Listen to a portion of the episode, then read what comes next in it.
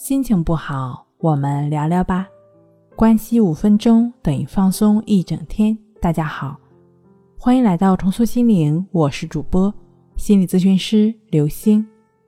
今天要分享的作品是如何克服自卑自负，快速走出强迫症。很多的患者呢，由于强迫症的干扰，使自己不能较好的去学习和工作。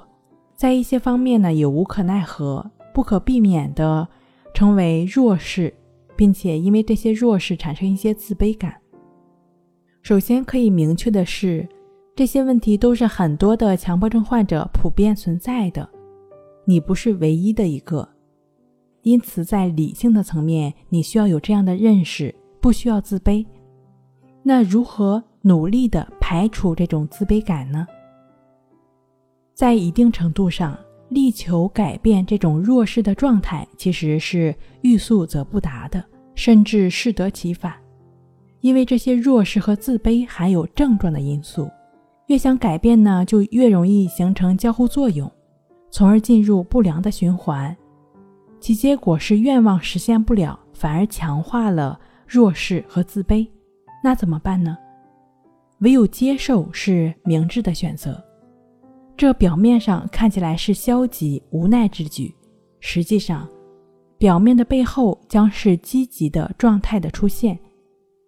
只有这样，才能跳出不良的循环，使自卑感减弱，随之而来的是积极状态的出现，其结果是使得弱势得到扭转，并逐渐的向强势迈进。这就是实践森田疗法的微妙之处。是更深一层的道理。当然了，你也可以通过一些，比如说积极思想的植入，帮助自己建立一种积极的心态，激发内在的积极状态。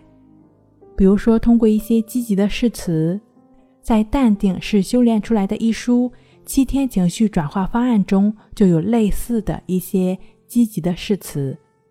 你可以通过那些方法。帮助自己调整目前的自卑状态，激发内在的积极状态的出现。好了，今天跟您分享到这儿，那我们下期节目再见。